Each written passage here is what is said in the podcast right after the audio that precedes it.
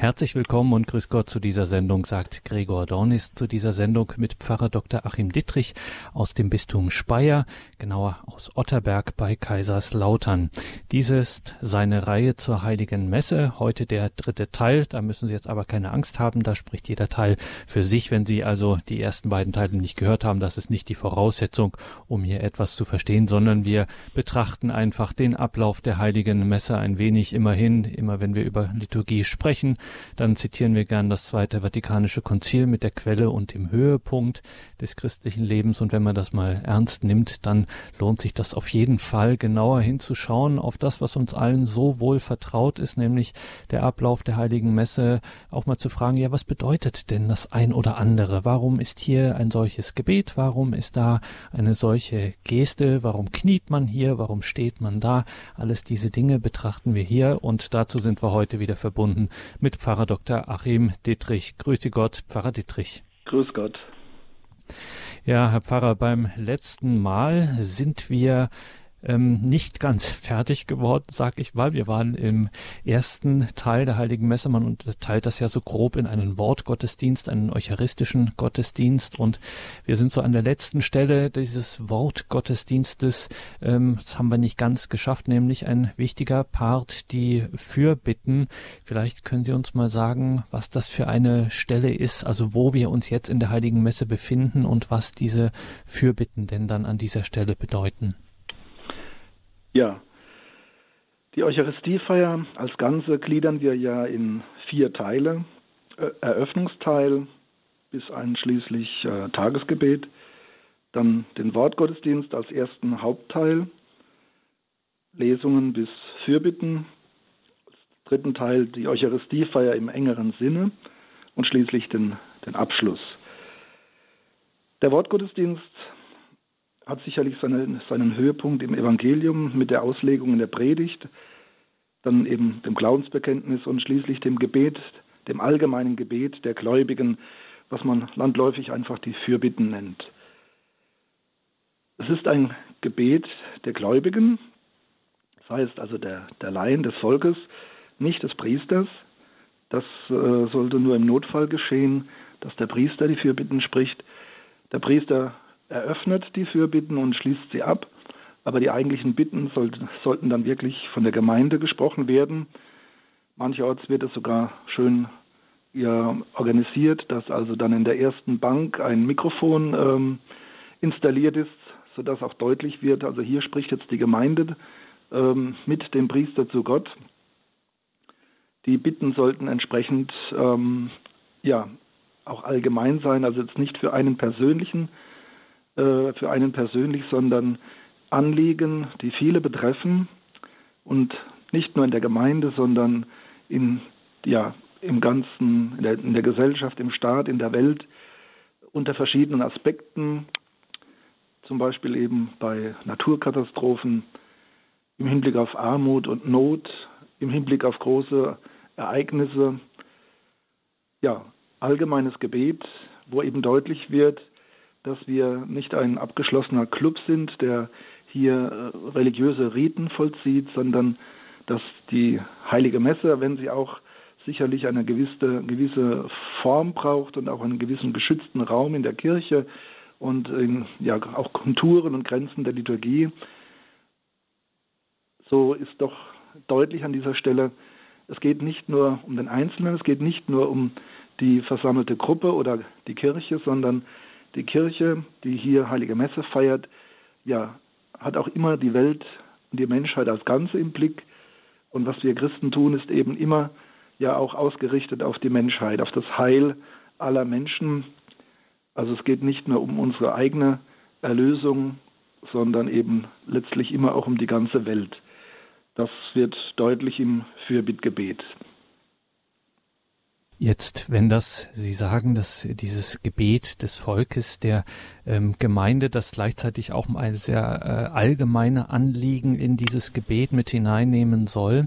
Dieses Gebet, diese Fürbitten, die gehören ja zu dem so sinnenfälligsten mit, was im Zuge des Zweiten Vatikanischen Konzils in die Messe eingefügt wurde. Und da hätte ich mal zwei Fragen, Pfarrer Dittrich. Zum einen, warum war das überhaupt wichtig für diejenigen Theologen, die diese Liturgiereform erarbeitet haben und gesagt haben, wir brauchen jetzt diese Fürbitten und wir brauchen sie auch an dieser Stelle, also unmittelbar bevor es mit diesem eucharistischen Gottesdienst im engeren Sinn losgeht? Ja, also die Heilige Messe kennt von Anfang an natürlich auch Fürbitten an verschiedenen Stellen. Und es ist nicht so, dass also vor der Liturgiereform das nicht der Fall gewesen wäre. Also eine Form, die gerade in der alten Kirche sehr ausgiebig genutzt wurde, war im Zusammenhang mit dem Bußakt und dem Kyrie, wo eben jeder Kyrie-Ruf, was auch heute noch möglich ist, also mit einer Bitte, mit einer umfangreichen Bitte versehen war. Wir haben im Kanon, in den Hochgebeten, haben wir also auch Interzessionen, wo eigentlich auch Bitten in vielerlei Hinsicht integriert sind. Das Zweite Vatikanum hat ja sich auf die Fahnen geschrieben, dass also die Liturgie wieder etwas breiter aufgestellt werden soll, also dass dieser Eindruck, es ist eine Priesterliturgie, der eine Gemeinde nur beiwohnt, dass das wieder dahingehend korrigiert wird, also dass Priester und Gemeinde zusammen die Heilige Messe feiern und eben die Laien, die Gemeinde aktiv teilnehmen können. Und in diesem Sinne hat man dann eben auch einen Teil geschaffen an dieser Stelle am Übergang von Wortgottesdienst und eigentlicher Eucharistiefeier, wo eben auch die Gemeinde selbst zu Wort kommt und Bitten vortragen kann, im Sinne einer aktiven Teilnahme der Gemeinde in der Heiligen Messe. Und dann kommen wir jetzt zu einem Zentrum der Heiligen Messe, wenn wir heute mit Ihnen, Pfarrer Dittrich, darüber sprechen, dass man so betrachten, jetzt passiert etwas, was immer, wenn man das erste Mal sieht, als Nicht-Getaufter vielleicht mal zu Gast ist in einer Heiligen Messe, das wirkt dann schon besonders, da passiert etwas, Ministranten bewegen sich, wenn Ministranten da sind, kommen zu ihnen oder ein Diakon steht dann da, es kommt ein Kelch ins Spiel, der Priester wäscht sich sehr feierlich die Hände. Erklären Sie uns das alles mal, was da passiert. Ja, das ist ganz richtig. Also vorher war das doch relativ statisch. Also es gab feste Punkte des Sprechers und eine relativ große Ruhe in der Gemeinde. Also von Sprechen und Hören, Antwort geben. Jetzt kommt wirklich, wie die Messdiener manchmal sagen, jetzt kommt die Action.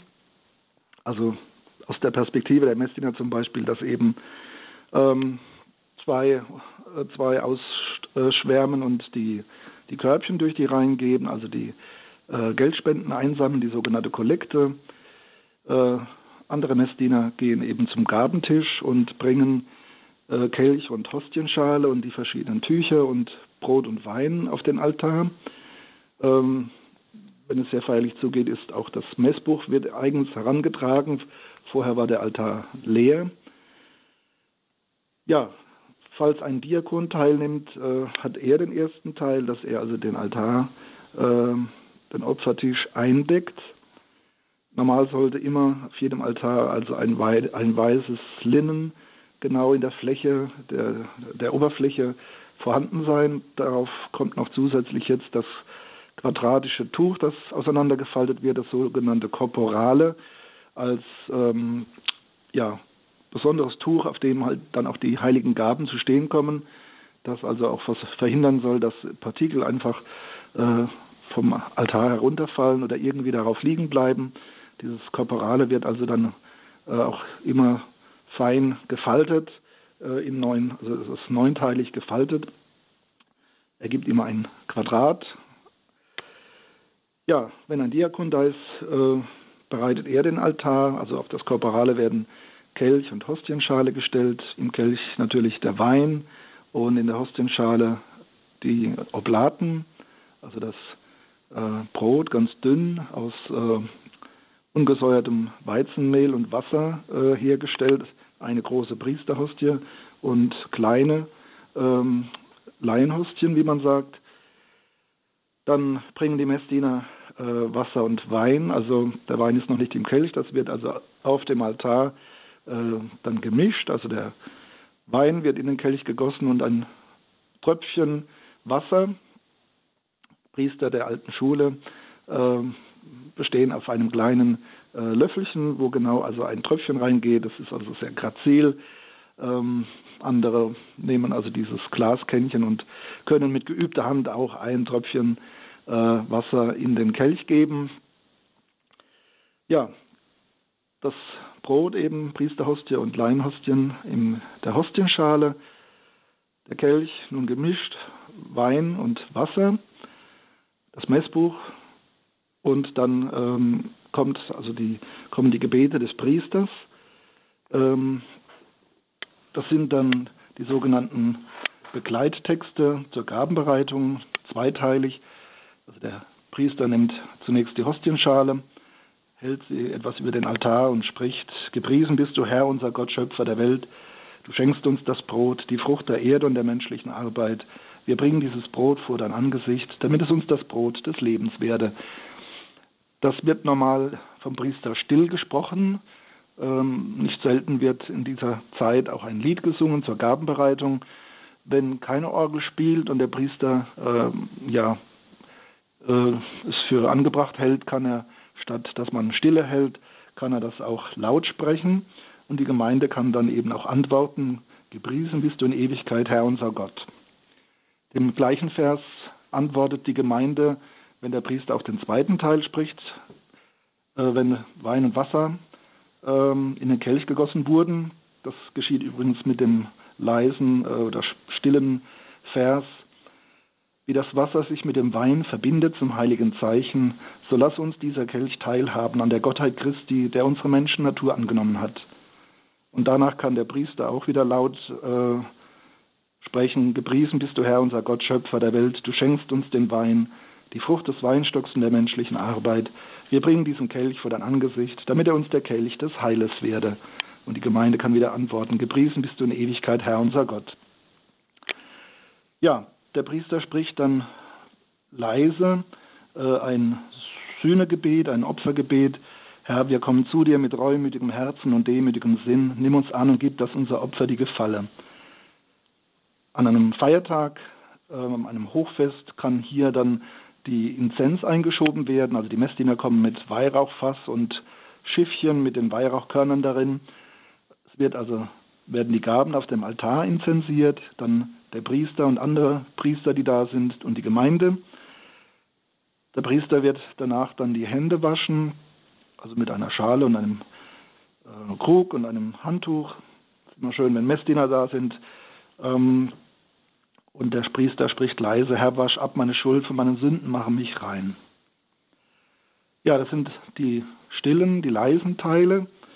Wie gesagt, die Gemeinde hat währenddessen wahrscheinlich, so ist es meistens, ein Lied zur Gabenbereitung gesungen. Es kommt dann das zweite große Amtsgebet, das sogenannte Gabengebet, Oratio super oblata heißt es im Lateinischen. Das ist abhängig von der liturgischen Zeit, ob es geprägte Zeit ist oder Jahreskreis. Das ist also im Messbuch festgehalten und kann auch ein Heiligenfest sein.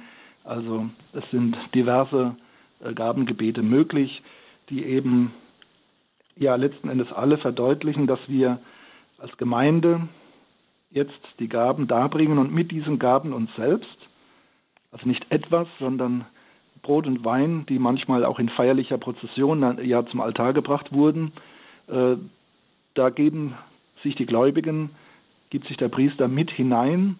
Also wir sollen uns auch mit selbst geistlich mit aufopfern. So wird es ein geistlicher, lebendiger Vollzug. Das wird im Gabengebet deutlich gemacht, dass dieses Opfer eben sicherlich das eine Opfer Jesu Christi ist, einzigartig und dem kann man nichts hinzufügen, aber man kann es aneignen. Und das ist ja auch, was geschehen soll, dass eben wir Gläubigen, dass wir uns hineinnehmen lassen in das eine Opfer Jesu Christi, das dann auf dem Altar gegenwärtig wird. Darüber müssen wir auf jeden Fall noch sprechen, sowieso in dieser Reihe mit diesem Opfer, auch mit dieser Darbringung, in die wir uns hineingeben und hineinnehmen lassen. Es gibt da vieles, Pfarrer Dittrich, worüber wir noch sprechen könnten. An der Stelle der Hinweis an Sie, liebe Hörerinnen und Hörer, auch Sie können sich gleich nachher hier noch einbringen. Ich würde gerne noch auf eines, Pfarrer Dittrich, noch mal schnell zu sprechen kommen, weil das doch etwas ist. Sie haben gesagt, Sie sprechen dieses Gebet bei der Vermischung von Wein und Wasser, also wo Sie diesen Tropfen Wasser in den Kelch mit dem Wein geben, dass Sie das leise sprechen. Da tauchte so etwas auf, ein Motiv von Anteil und dass er an unserer menschlichen Natur damit was hineingespielt hat. Was hat denn das jetzt mit dieser Vermischung von Wasser und Wein zu tun? Was bedeutet denn das? Ja, da gibt es lange Abhandlungen in der Liturgiewissenschaft. Das ist ganz ähnlich dann später mit dem Partikelchen von der geweihten Hostie, die in den Wein gegeben wird. Man kann das nicht bis ins Letzte erhellen. Sicherlich spielt eine Rolle, dass man im Orient den schweren Wein, den es da nur gab, also leichten Weißwein wie bei uns gab es da nicht. Das war alles schwerer Wein und den hat man eigentlich nie ungemischt getrunken. Also er wurde immer mit Wasser etwas gestreckt, dass er bekömmlich wird, dass er nicht zu schnell zu Kopfe steigt. Ich denke, die Worte, die der Priester spricht, legen jetzt die Symbolik ein wenig fest. Also es geht um eine Mischung. Wasser und Wein mischen sich zum heiligen Zeichen. Und dieses heilige Zeichen wird uns nicht nur vor Augen gestellt, sondern der Kelch gibt uns Anteil an der Gottheit Jesu Christi, der unsere Menschennatur angenommen hat. Also in Jesus Christus, darauf verweist diese Mischung nach den neuerlichen Worten des Messbuches dazu, dass eben Jesus Christus wahrer Mensch und wahrer Gott ist, ungetrennt und unvermischt. Also in ihm sind zwei Naturen vollgültig vorhanden in der einen Person Jesu Christi. Und das ist eine tiefsinnige Symbolik, die hier deutlich wird, allerdings mehr für den Priester, weil das eben stille Worte sind. Also, liebe Hörerinnen und Hörer, Sie merken, was hier manchmal so scheinbar beiläufig in der Heiligen Messe passiert. Das alles hat eine tiefe und wesentliche Bedeutung, gerade auch durch die reiche Tradition der Kirche mit diesem Geschehen. Deswegen machen wir hier diese Sendung, diese kleine Reihe mit Pfarrer Dr. Achim Dittrich aus Otterberg bei Kaiserslautern, wo wir uns die Heilige Messe mal ein bisschen anschauen, dass wir das alle intensiver und vielleicht auch aufmerksamer mit neuen Aspekten, die uns vielleicht bis jetzt noch gar nicht so bekannt waren, mitvollziehen können, denn das ist ja ein wesentlicher Auftrag, den die Kirche an uns hat, ein Anliegen, dass wir alle, die Gläubigen, nicht nur die Priester, sondern wir alle, die Gläubigen, die Feier der Heiligen Messe intensiv mit vollziehen. Jetzt sind wir bei der sogenannten Gabenbereitung oder auch mit dem klassischen Begriff des Offertoriums. Und wir haben schon gehört, in der Regel wird da in der Heiligen Messe ein Lied gesungen zur Gabenbereitung, und so ein Lied hören wir jetzt auch mal, um das Ganze ein bisschen auch zu durchdenken zu können. Nimm, o Gott, die Gaben, die wir bringen, gesungen von den Augsburger Domsingknaben.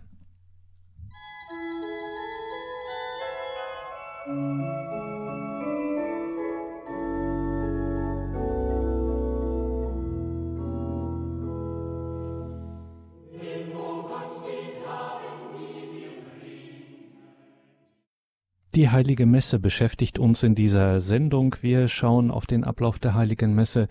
Genauer tut das Pfarrer Dr. Achim Dittrich aus Otterberg bei Kaiserslautern für uns. Er führt uns da ein bisschen hindurch und entlang an den Bedeutungen und an den wesentlichen Vollzügen, die es hier gibt. Und jetzt waren wir bei der Gabenbereitung und bei dem Gabengebet, dem sogenannten, abschließend, dass der Priester spricht, immer verschieden, je nach Anlass und je nach Jahreszeit, auch nach Zeit im Kirchenjahr. Und jetzt, Pfarrer Dittrich kommt wieder, wenn wir nicht schon stehen, das wird unterschiedlich gehandhabt. Manchmal steht man auch auf zu diesem Schlussgebet dann an der Gabenbereitung. Und jetzt aber allerspätestens stehen wir auf und werden wieder angesprochen mit diesem inzwischen uns wohlvertrauten, der Herr sei mit euch. Ja, wir haben hier schon eine deutliche Zäsur jetzt. Also es beginnt das Hochgebet. Und entsprechend, im positiven Sinn theatralisch, wird es auch umgesetzt. Also die Gemeinde erhebt sich, der Herr sei mit euch und mit deinem Geiste. Erhebet der Herzen, wir haben sie beim Herrn. Lasset uns danken dem Herrn, unserem Gott. Das ist würdig und recht. Das ist ein dreiteiliger Dialog zwischen Gemeinde und Priester. Ja, der Priester hat auch entsprechende Gestik, also die ausgebreiteten Hände und die Gebetshände. Es wird deutlich, also es beginnt jetzt die Eucharistie, vom griechischen Wortsinn her die Danksagung, also ein großes Dankgebet, ein umfassendes, vielgliedriges, differenziertes Dankgebet, ein großer Lobpreis, in dessen Mitte dann eben die Konsekration, die Wandlung steht, die Kommunion. Ja, die Präfation, man denkt, wenn man ein bisschen Latein kann, prä heißt immer vorher, also zeitlich gedacht. Es gibt aber auch eine lokale Bedeutung, also dass es nicht zeitlich gedacht ist, jetzt als Vorrede quasi, sondern es ist räumlich zu denken, dass man eben mit der Gemeinde vor den Herrgott tritt, vor Gott Vater, um in Jesus Christus eben dieses Opfer darzubringen oder zu vergegenwärtigen, die Gemeinde mit hineinzunehmen, diese Aufopferung Jesu Christi, die er selbst vollzogen hat, die nun in persona Christi eben durch den Priester vollzogen wird.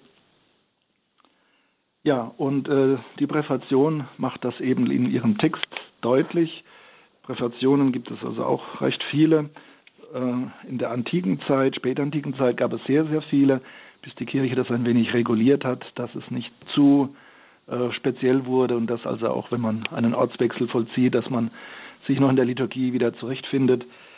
Aber es gibt auch heute eine ganze Reihe von diversen Präfationen, angepasst an Wochentag oder Sonntag, geprägte Zeiten, Jahreskreis, Heiligenfeste, Hochfeste. Ja, oder zum Beispiel auch die Hochgebete selbst. Wir haben also 4 Hochgebete, haben also das 2. und das 4. haben eine eigene Präfation. Vielleicht die Erklärung zu diesem Thema. Also die Präfation beginnt das Hochgebet, es folgt das Sanctus. Und wir haben mittlerweile dann folgend auf das Sanctus 4 verschiedene Hauptformen für das Hochgebet, im engeren Sinn das Hochgebet. Klassisch ist der römische Kanon. Dem wurde dann in den 60er Jahren in der Liturgiereform wurden also 3 weitere Hauptformen zur Seite gestellt, die also auch so direkt im Messbuch abgedruckt sind. Das 2., 3. und 4. Das 2. Hochgebet geht zurück auf den römischen Priester Hippolyt am Beginn des 3. Jahrhunderts, ist also altehrwürdig, sogar noch aus der Märtyrerzeit. Wird gerne genommen bei den Priestern, die also für eine zügige Liturgie sind, weil es das kürzeste ist. Ja, und dieses 2. Hochgebet hat also eine eigene Präfation, die ich eigentlich auch sehr schön finde. Vielleicht, wenn wir ein Stück davon hören, also wir haben diese dreiteilige Eröffnung und dann, das ist würdig und recht, und dann schließt es ja an, in Wahrheit ist es würdig und recht, dir, Herr, heiliger Vater, immer und überall zu danken. Es wird deutlich, also Eucharistie, Danksagung durch deinen geliebten Sohn Jesus Christus. Er ist dein Wort, durch ihn hast du alles erschaffen. Ihn hast du gesandt als unseren Erlöser und Heiland. Er ist Mensch geworden durch den Heiligen Geist, geboren von der Jungfrau Maria und so weiter. Dann auch Tod und Auferstehung. All das wird also bedacht. Das ist also ein Stück Anamnese, also Gedächtnis der Heilstaten Jesu Christi, die also Gott Vater hier vor Augen gestellt werden. Ja, und der Schlusssatz der Präfation ist immer auch dann, drückt aus, dass Gott in seiner Herrlichkeit mit den Heiligen und Engeln gepriesen werden soll. Das ist wichtig insofern, wie Papst Benedikt XVI. So schön unterstrichen hat in seinen liturgischen Betrachtungen, dass wir eben die Liturgie nicht alleine hier auf Erden vollziehen, also weder der Priester alleine, noch die Gemeinde in der Kirche alleine, noch die Kirche auf Erden alleine, sondern die ganze Kirche, auch die himmlische Kirche ist da beteiligt, bis hin zu den Engeln. Also eine große Liturgie, ein großer Lobpreis, der Gott im Himmel da dargebracht wird. Und die Präfation leitet damit auch über dann eben zu einem ausdrücklichen Lobgesang, das Sanctus, uralter Bestand der Messfeier, also ganz alter Text, der also Wurzeln auch hat im Synagogengottesdienst der Juden.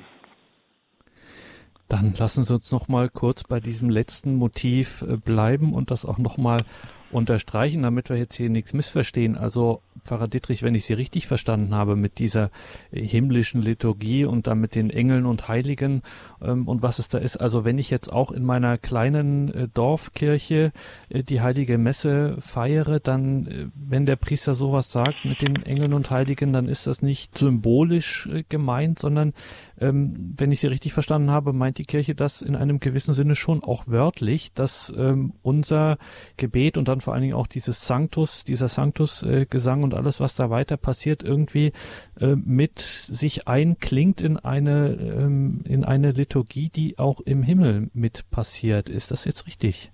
Ja, wir sind ja heute relativ befangen von unserer naturwissenschaftlichen Sicht der Wirklichkeit. Wir meinen heute immer, wir wüssten so viel und wären so schlau, aber eigentlich im Vergleich zum christlichen Mittelalter sind wir sehr eng geworden. Auch was übrigens politisch und kulturell Europa angeht, wenn man sich die Reisebewegungen der damaligen Mönche und andere anschaut, wie international die unterwegs waren.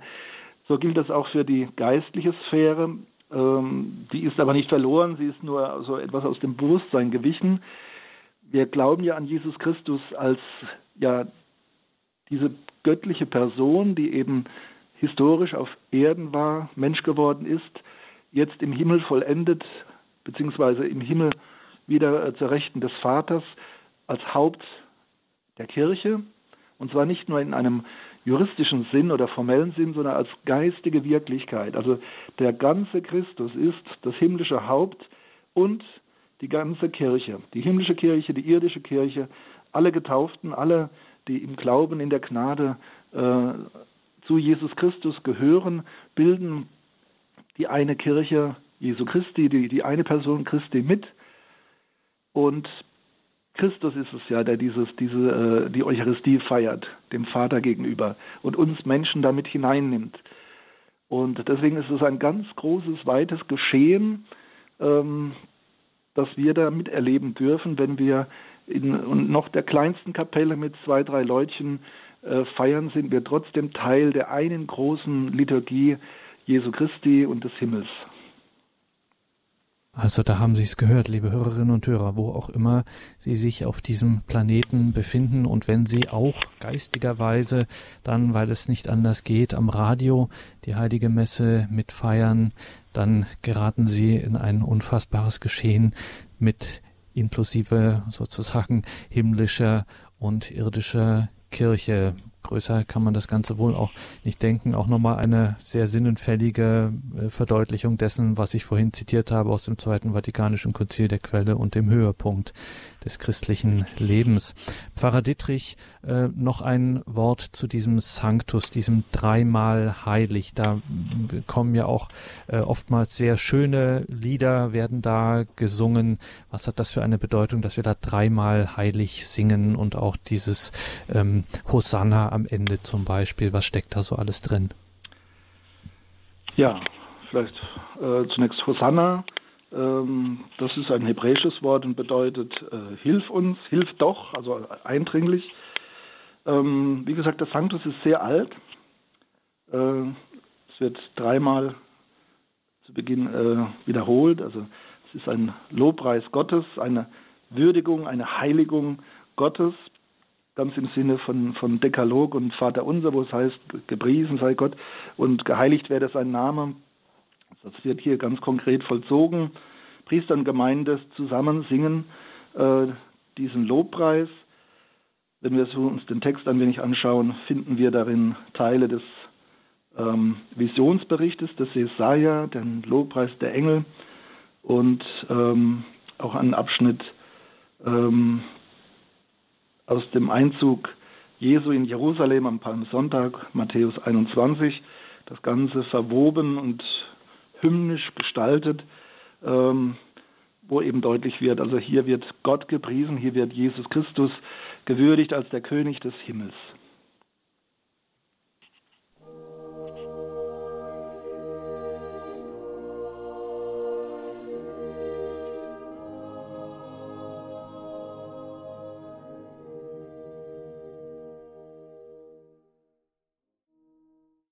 Das ist die Credo-Sendung bei Radio Horeb und Radio Maria.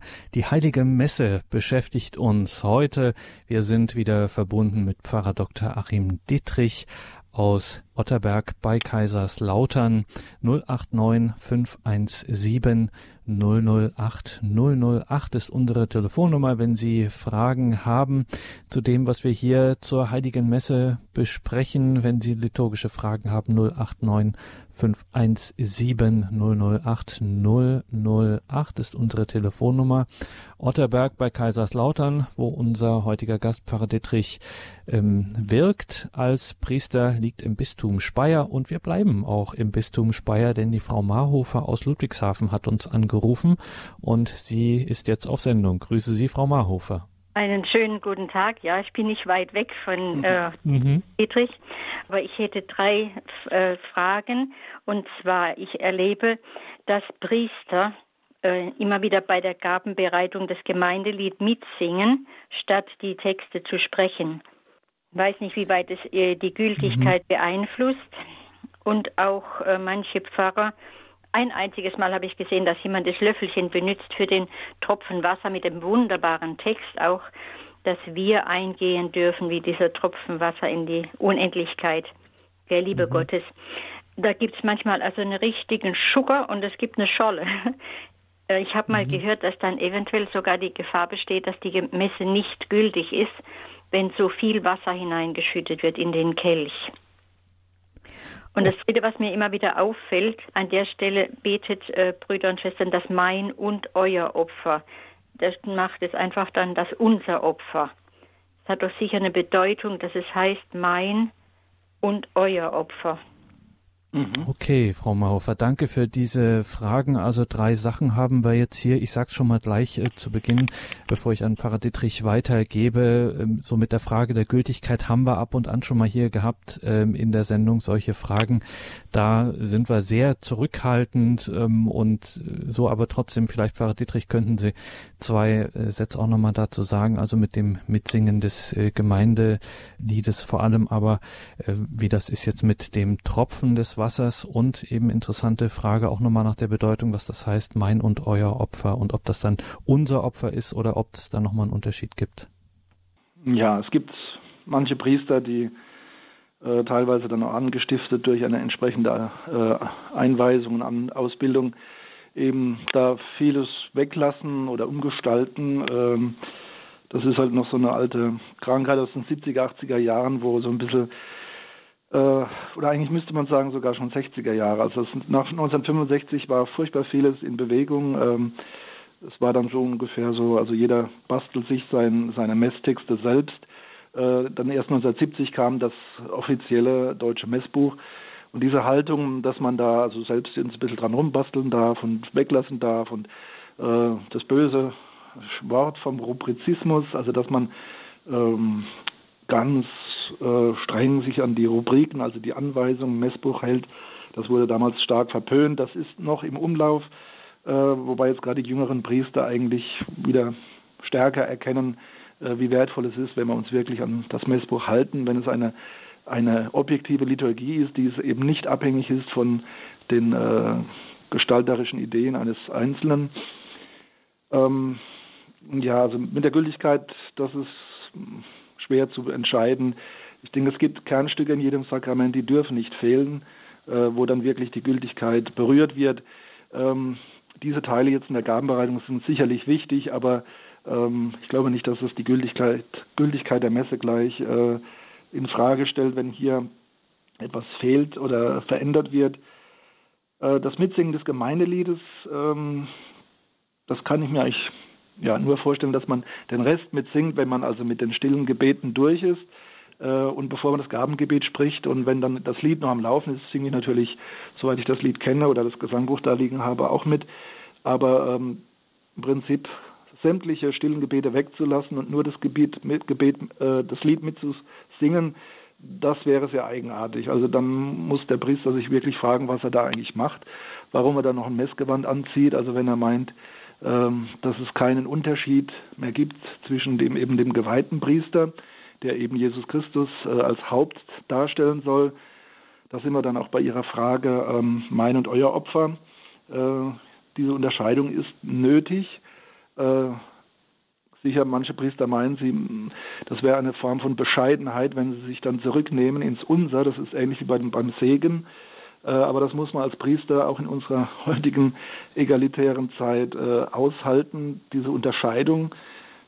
Nicht, weil der Priester als Person das Besonderes ist, als Mensch irgendwie besonders wäre, sondern weil er ein heiliges Amt hat und in der Liturgie besonders eben diese Repräsentation Jesu Christi zu vollziehen hat. Vom Amts wegen her befähigt durch seine Weihe, und deswegen muss er diese Unterscheidung auch machen, mein und euer Opfer, und das ist eine kleine Abgrenzung, aber nicht eine völlige Abgrenzung, also es ist die Unterscheidung zwischen Jesus Christus als das Haupt, der hier handelt, und die Gläubigen, die eben als mystischer Leib zu Christus gehören, aber eben vom Haupt gelenkt und gesteuert werden. Und Jesus ist halt derjenige, der das Eigentliche vollbringt, und die Gläubigen lassen sich damit hineinnehmen. Ja, was das Wassertröpfchen angeht, das soll also ein Tröpfchen sein, aber das ist eine nachgeordnete Symbolik. Also das ist dann schon sehr grob, wenn da jemand einen großen Schluck Wasser dazu macht. So ist es nicht gedacht. Also das soll wirklich, Sie haben das eben so schön gesagt, das Göttliche ist so überragend, so groß, und das Menschliche, der Wassertropfen, scheint zu verschwinden darin, wird aber eben wirklich aufgenommen und getragen. Und ich denke, die Priester sollten sich da wirklich bemühen, das also auch mit Feingefühl und mit Sinn für die Symbolik also auch zu vollziehen. Dankeschön, Frau Marhofer, für Ihren Anruf. Alles Gute Ihnen, Gottes Segen nach Ludwigshafen. Pfarrer Dittrich, jetzt waren wir beim Sanctus und jetzt knien wir uns in der Regel hin, und jetzt kommt ein wirklich interessanter Teil der Heiligen Messe, nämlich das, wir sind eigentlich schon formal im eucharistischen Hochgebet, aber jetzt das, was wir wirklich damit so im engeren Sinn meinen, ein langes Gebet, das Sie sprechen und wo wir dann vom linken Knie auf das rechte Knie hin und her gehen und manch einer dann schon noch mal gerne auf die Uhr guckt, wann ist er denn jetzt endlich so weit? Was ist das für ein langes und offensichtlich doch wichtiges Gebet, das mir uns nicht so leicht einfach ins Ohr geht? Ja, es folgt nach dem Sanctus, also das Hochgebet im eigentlichen Sinn. Lang ist es wirklich, wenn der Messkanon, also der römische Kanon genommen wird, das ist wirklich das älteste und längste Hochgebet, das ist richtig lang. Es gibt einen Übergang, das Post-Sanctus, also das leitet über. Du bist heilig, großer Gott, du bist der Quell aller Heiligkeit, darum bitten wir dich. Und wie gesagt, es gibt 4 Hochgebete als Haupthochgebete. Es gibt auch noch Sonderhochgebete als Zusatzhefte, die sind aber nicht fest im Messbuch verankert, die können nur zu besonderen Anlässen oder für besondere Personengruppen, zum Beispiel für Kinder, verwendet werden. Ja, das zweite ist das kürzeste, das erste ist das längste. Das dritte Hochgebet ist auch ein neues, völlig neues, in den 1960er Jahren gestaltetes neues Hochgebet. Das finde ich sehr ausgewogen, also das nehme ich eigentlich auch sehr gerne. Und das vierte ist also auch relativ lang, und ist insofern ökumenisch, als es der Anaphora, also dem Hochgebet der byzantinischen Liturgie, also der Basilius-Liturgie, daran angelehnt ist und also eine große heilsgeschichtliche Betrachtung auch durchführt. Also so die Anamnese ist also sehr umfangreich, heilsgeschichtlich. Ja, also wir haben den Übergang vom Sanctus in das Hochgebet hinein, das heute ja laut vorgetragen wird. Also bis 1967 war das hier das sogenannte Sekret, also im Sinne von still. Das hat der Priester still gebetet. Also die sogenannte Kanonstille hat hier begonnen nach dem Sanctus. Seit 1967 war es dann erlaubt, dieses Sekret eben nicht, also Sekret heißt still, insofern diesem Teil dann laut vorzulesen, zunächst auf Latein. 1968 kam dann auch die Erlaubnis, die deutsche Übersetzung des Hochgebetes zu verwenden. Das war, glaube ich, eine große Zäsur im liturgischen Erleben der Menschen.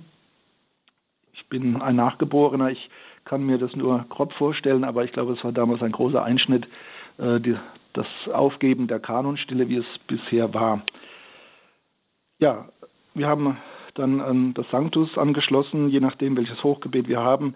Was auf jeden Fall kommt, ist eine Wandlung, die Wandlungsepiklese. Die Epiklese bedeutet die Herabrufung des Heiligen Geistes. Und das ist, glaube ich, auch ein Teil, den man als aufmerksamer Beobachter also wirklich auch kennt. Zumal ja heute auch der Text dazu gesprochen wird. Also der Priester streckt die Hände über die Gaben aus und spricht: Sende deinen Geist auf diese Gaben herab und heilige sie. Dann macht er das Kreuz über die Gaben, damit sie uns werden Leib und Blut deines Sohnes, unseres Herrn Jesus Christus. Also Wandlungsepiklese. Man sieht, der Heilige Geist ist also auch mit von der Partie. Bei allem, was Gott tut, ist er immer dreifaltig am Wirken. Und eben auch der Heilige Geist wirkt hier wesentlich zentral bei der Wandlung mit. Also wir haben jetzt hier, das Wort heißt sozusagen Epiklese. Was heißt das auf Deutsch? Ja, also Herabrufung oder Daraufrufung. Ja, es ist ein wirkliches ein Rufen von der Symbolik her natürlich, also von oben herab auf die Gaben herauf. Es ist also sehr konkret und direkt formuliert aus dem Griechischen heraus. Ja, gab es früher auch, also gerade mit der Orthodoxie, ein bisschen Streit, weil bei denen kommt die Epiklese erst nach den Wandlungsworten, nach den Einsetzungsworten. Und da war so ein bisschen der Streit, wo ist jetzt genau die Wandlung? Also wann sind die Gaben konsekriert und wann noch nicht? Man hat dann im 20. Jahrhundert mehr und mehr auch im Westen gesagt, also nicht nur die Wandlungsworte allein, sondern das ganze Hochgebet als Ganzes führt zur Konsekration. Ja, dann kommen natürlich die spitzfindigen Kirchenrechtler und sagen, also wenn jetzt ein Priester einen Herzinfarkt bekommt und bricht an dieser oder jener Stelle ab, ist es jetzt gewandelt oder nicht? Das ist natürlich dann spitzfindig. Ich denke, die Wandlungsworte sind nach wie vor, die Einsetzungsworte sind nach wie vor schon der Zenit und der eigentliche Wirkpunkt, also den ich schon denke, dass er für die Konsekration den Höhepunkt darstellt. Also wenn die Wandlungsworte nicht gesprochen wurden, denke ich, ist auch die Konsekration nicht vollständig. Ja, also wir haben diese Wandlungsepiklese, die Herberufung des Heiligen Geistes, und dann kommen eben die berühmten Einsetzungsworte, die wir ja alle kennen. Es gibt 4 biblische Zeugen dafür im Neuen Testament. Keines davon wird 1:1 übernommen, sondern es ist eine leichte Abwandlung. Diese Abwandlung der 1960er Jahre war ja dann auch bis jetzt eigentlich auch umstritten wegen der Formulierung für alle, für viele, wo man dann sieht, also es wurde jetzt nicht 1:1 Bibeltext übernommen, sondern es wurde natürlich etwas gestaltet und modelliert. Aber diese Wandlungsworte sind fix mit dem Messbuch, wenn es approbiert ist. Das fehlt uns momentan in Deutschland noch, also das neue Messbuch lässt auf sich warten. Insofern gilt auch noch das alte. Das alte heißt also, dass die Ausgabe von 1970 und ihre Revision. Ja, Jesus beim letzten Abendmahl nimmt Brot und Wein, spricht den Dank, reicht den Jüngern das Brot und den Kelch und spricht eben die Wandlungsworte. Das ist der heiligste, der Zenit, der heiligste Moment der Heiligen Messe, der Zenit. Die Gemeinde kniet, zur Wandlung, also beziehungsweise zur Elevation der gewandelten Gabe, zur Hochhaltung, Erhebung, wird dann also ja sinnigerweise auch eine Glocke oder eine Schelle geschlagen. Der Priester legt die konsekrierte Gabe, also zuerst das gewandelte Brot, den Leib Christi, wieder in die Hostienschale und macht eine Kniebeuge, eine Verehrung der Kommunion und das Ganze nochmal dann mit dem Kelch und dem Wein. Nehmt und trinkt alle daraus, das ist der Kelch des neuen und ewigen Bundes, mein Blut, das für euch und für alle vergossen wird, zur Vergebung der Sünden, tut dies zu meinem Gedächtnis. Dann auch wieder die Erhebung, die Elevation, die Schelle, die Kniebeuge. Und dann folgt die Aufforderung des Priesters, die Gemeinde solle eben akklamieren, bekunden, was hier jetzt geschehen ist. Und dieses Geschehen ist zwar offen, aber es bleibt dann doch Geheimnis. Und so heißt es ja dann auch Geheimnis des Glaubens. Also dieses Wort Geheimnis des Glaubens, wenn das dann immer ertönt in der Heiligen Messe und wir dann eben darauf antworten, das bezieht sich auf das Geschehen am Altar. Das ist nicht, bezieht sich nicht so sehr darauf, was wir dann sagen, oder? Bezieht sich darauf, was da auf dem Altar geschehen ist, weil eigentlich, wenn man mal jetzt die Theatralik wegnimmt, also die Gesten, ein Lebensmittelchemiker kann also nachher und vorher die Hostie, die Oblate untersuchen, genauso den Wein, er wird keinen Unterschied, mit seinen Mitteln keinen Unterschied feststellen können. Das ist also die Wandlung, die Transubstantiation, wie es ja auch heißt in der theologischen Fachsprache, geschieht auf einer tieferen, analytisch, also naturwissenschaftlich analytisch nicht zugänglichen Ebene und ist geheimnishaft, verborgen, offen nur für den Glauben. Also ein ungläubiger Mensch erkennt zwar die Symbolik und erkennt, aha, da möchten Menschen deutlich machen, hier was geschieht, etwas Besonderes, das kann er deuten, aber was dann konkret mit dem Brot und dem Wein geschieht, das vermag nur der Glaube zu erkennen. Und das ist hier gemeint mit Geheimnis des Glaubens. Die Gemeinde spricht ja dann, deinen Tod, o Herr, verkünden wir, deine Auferstehung preisen wir, bis du kommst in Herrlichkeit. Und dann gehen wir, auch wenn es hierüber gerade über diesen Teil der Messe, könnten wir eine ganze Sendereihe machen und machen wir ja auch hier. Und deswegen gehen wir jetzt mal ruhig auch ein bisschen weiter im Hochgebet. Jetzt kommt ja noch etwas. Sie beten ja jetzt noch ganz viel weiter und dann tauchen auch noch Heilige auf und dann tauchen auch noch der Papst auf und die Bischöfe und die Priester und sowieso alle in der Kirche. Was hat das hier für eine Bedeutung? Ja, also nach den Einsetzungsworten der Wandlung kommt dann die sogenannte Anamnese. Das ist also das Gedächtnis der Heilstaten Gottes und auch die Kommunion Ekklese, also die nachher angesiedelte, mit dem Gebet um die Einheit. Es wird die Kirche im Prinzip auch nochmal in Erinnerung gerufen mit ihrer Struktur, mit ihrer Hierarchie, dass man also in Einheit als ganze irdische Kirche hier mit Christus, dem himmlischen Haupt, mit der himmlischen Kirche vollzieht. Das Haupt der irdischen Kirche, der Stellvertreter Jesu Christi, der Papst, wird genannt, namentlich dann der Ortsbischof, in dessen Diözese man die Messe feiert, aber auch alle anderen Bischöfe werden allgemein genannt, die Priester, die Diakone, die Gläubigen, alle, die zum Dienst in der Kirche bestellt sind, wie es im zweiten Hochgebet so schön heißt. Ja, und wir sehen da auch, wir hatten vorhin das Thema Fürbitten. Wir sind hier jetzt auch im Bereich der Interzessionen, wo eben divers, also Gott gebeten wird, im Hinblick auf das Opfer Jesu Christi für die verschiedenen Menschen in der Kirche, aber auch darüber hinaus. Es kommt dann also auch das Gedächtnis der Verstorbenen, das ist auch sehr wichtig. Da können auch also dann im zweiten und dritten Hochgebet können dann auch namentlich, im ersten auch, also in den ersten drei können also auch namentlich Verstorbene genannt werden. Im vierten ist es nicht vorgesehen. Das ist eine recht wichtige Sache.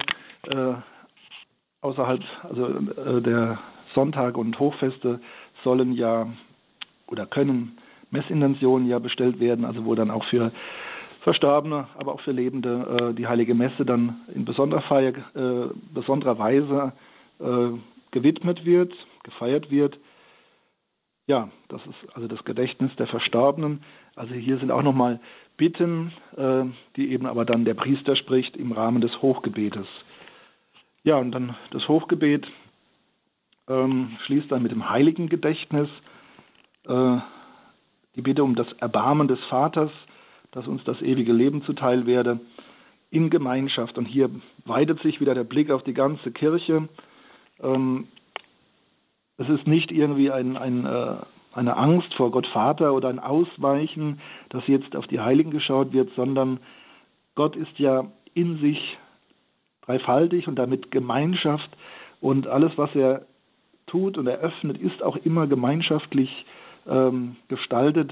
Deswegen ist der Himmel eben nicht ein leerer Raum mit einem Solitärgott, sondern eben erfüllt von Gemeinschaft, die Gott ermöglicht, eben die schon Vollendeten, die Heiligen, die Engel, und die Heiligen werden hier besonders in den Blick genommen und angesprochen.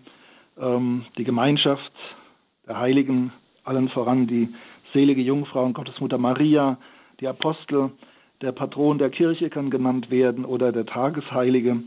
Ja, und dann wird es wieder aufs ganze Kirchenvolk geweitet. Alle, die bei dir Gnade gefunden haben von Anbeginn der Welt. Und dann auch ist die Gemeinde vor Ort wieder mit dabei, dass wir dich loben und preisen durch deinen Sohn Jesus Christus. Alles, was wir tun, also durch Jesus Christus. Wie gesagt, er ist die geistige Wirklichkeit, in die wir aufgenommen sind und in der wir in der Liturgie teilhaben und mithandeln. Also, auch wenn uns die Zeit jetzt natürlich ein wenig davonläuft, noch einmal abschließend auch in dieser Sendung zur Heiligen Messe, wo wir an der einen oder anderen Stelle vielleicht auch etwas schnell durchgehen, Pfarrer Dittrich. Hier nochmal merken wir ganz besonders an dieser Stelle in der Heiligen Messe wird das sozusagen auf die dichtestmögliche Weise nochmal präsentiert, repräsentiert, wie wir das auch im theologischen Jargon sagen. Also auf der einen Seite kommt mir Gott so nahe wie eigentlich an keinem anderen Ort im katholischen Verständnis, mir ganz persönlich, und gleichzeitig ist aber diese Dimension von Gemeinschaft, von der ganzen Kirche, irdische, himmlische Kirche etc., gleichzeitig auch in einer ganz intensiven und dichten Weise präsent. Sowohl das innige, ganz persönliche, als eben auch diese Gemeinschaft. Ja, ich denke, das war in der Heiligen Messfeier schon immer präsent, also auch in früheren Zeiten, auch bei der Verwendung von Latein und der alten Gebetsrichtung und. Ich glaube, dieser Charakter, da musste man schon sehr begriffsstutzig sein, um das nicht wahrzunehmen, dass also das Ganze ein Gemeinschaftsvollzug ist mit Christus als dem eigentlich Handelnden natürlich, aber dass das ein gemeinschaftlicher Bezug ist und dass man da nicht als Individualist nur einem religiösen Schauspiel beiwohnt, das man mehr oder weniger erbauend findet. Also dieser gemeinschaftliche Bezug, den ja Christus möchte, er möchte ja alle teilnehmenden Heiligen und in sich aufnehmen, mit dem Geist durchwirken. Ja, das wird hier ganz deutlich. Also Kirche ist Gemeinschaft der Glaubenden und der Heiligen, und Christsein, auch Messe feiern, kann man nicht alleine. Sagt Pfarrer Dr. Achim Dittrich aus Otterberg bei Kaiserslautern in der heutigen Sendung hier, wo wir über die Heilige Messe gesprochen haben, in einem dritten Teil. Liebe Hörerinnen und Hörer, Sie merken, es gibt da so viel zu entdecken, hätte ich fast gesagt, so viel zu erleben in einem ganz umfassenden Sinn, sich damit immer wieder auch intensiv zu beschäftigen, die Heilige Messe auch in dieser Weise mit zu vollziehen. Das ist der erste geistliche Rat für ein christliches Leben, und es ist für jeden verfügbar sozusagen, und sei es hier im Radio, dass man die Heilige Messe mitfeiern kann. Danke, Pfarrer Dittrich, für diesen Abend. Wir freuen uns dann auf das nächste Mal und haben ja noch einiges zu besprechen. Liebe Hörerinnen und Hörer, das Ganze kann man natürlich nachhören auf einer CD beziehungsweise im Podcast-Angebot in der Horeb-Mediathek, und ganz einfach immer wieder der Hinweis auf die Radio Horeb-App, wenn Sie die noch nicht haben. Da ist das auch ganz einfach mit ein paar Klicks nachzuhören in unserem Podcast-Angebot. Mein Name ist Gregor Dornis. Danke Ihnen allen fürs Dabeisein. Danke vor allem Ihnen, Pfarrer Dittrich, und Sie sind ein Priester und so lassen wir Sie nicht gehen, ohne dass Sie uns nicht zuvor gesegnet haben. Ja, gerne. Herr Jesus Christus, als Teil deines mystischen Leibes dürfen wir den Vater preisen. So feiern wir die Sakramente, so empfangen wir die himmlische Gnade. Und so sind wir auch gesegnet. Es segne euch der dreieinige Gott, der Vater, der Sohn und der Heilige Geist. Amen. Gelobt sei Jesus Christus. In Ewigkeit. Amen.